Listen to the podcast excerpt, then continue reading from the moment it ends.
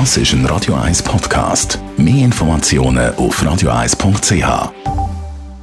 Gesundheit und Wissenschaft auf Radio 1. Dass wir bei der Rubrik Wissenschaft und Gesundheit mal über Kokain reden, hätte ich jetzt auch nie gedacht, aber heute ist es der Fall. Kokain und warum die Droge einen Einfluss hat auf den Klimawandel.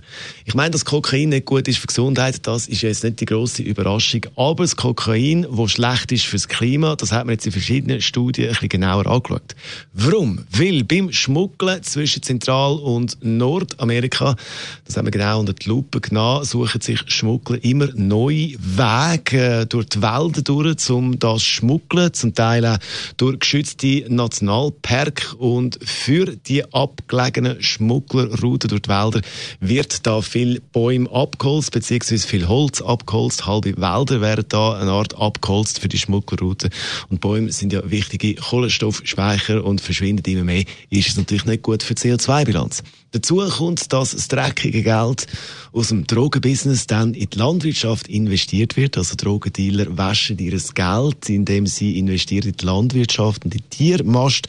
Und beide Geschäftsfelder sind unglaublich ressourcenintensiv und nicht gut für den Klimawandel.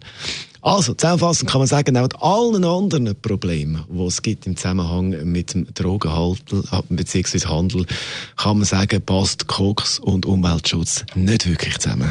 Radio 1.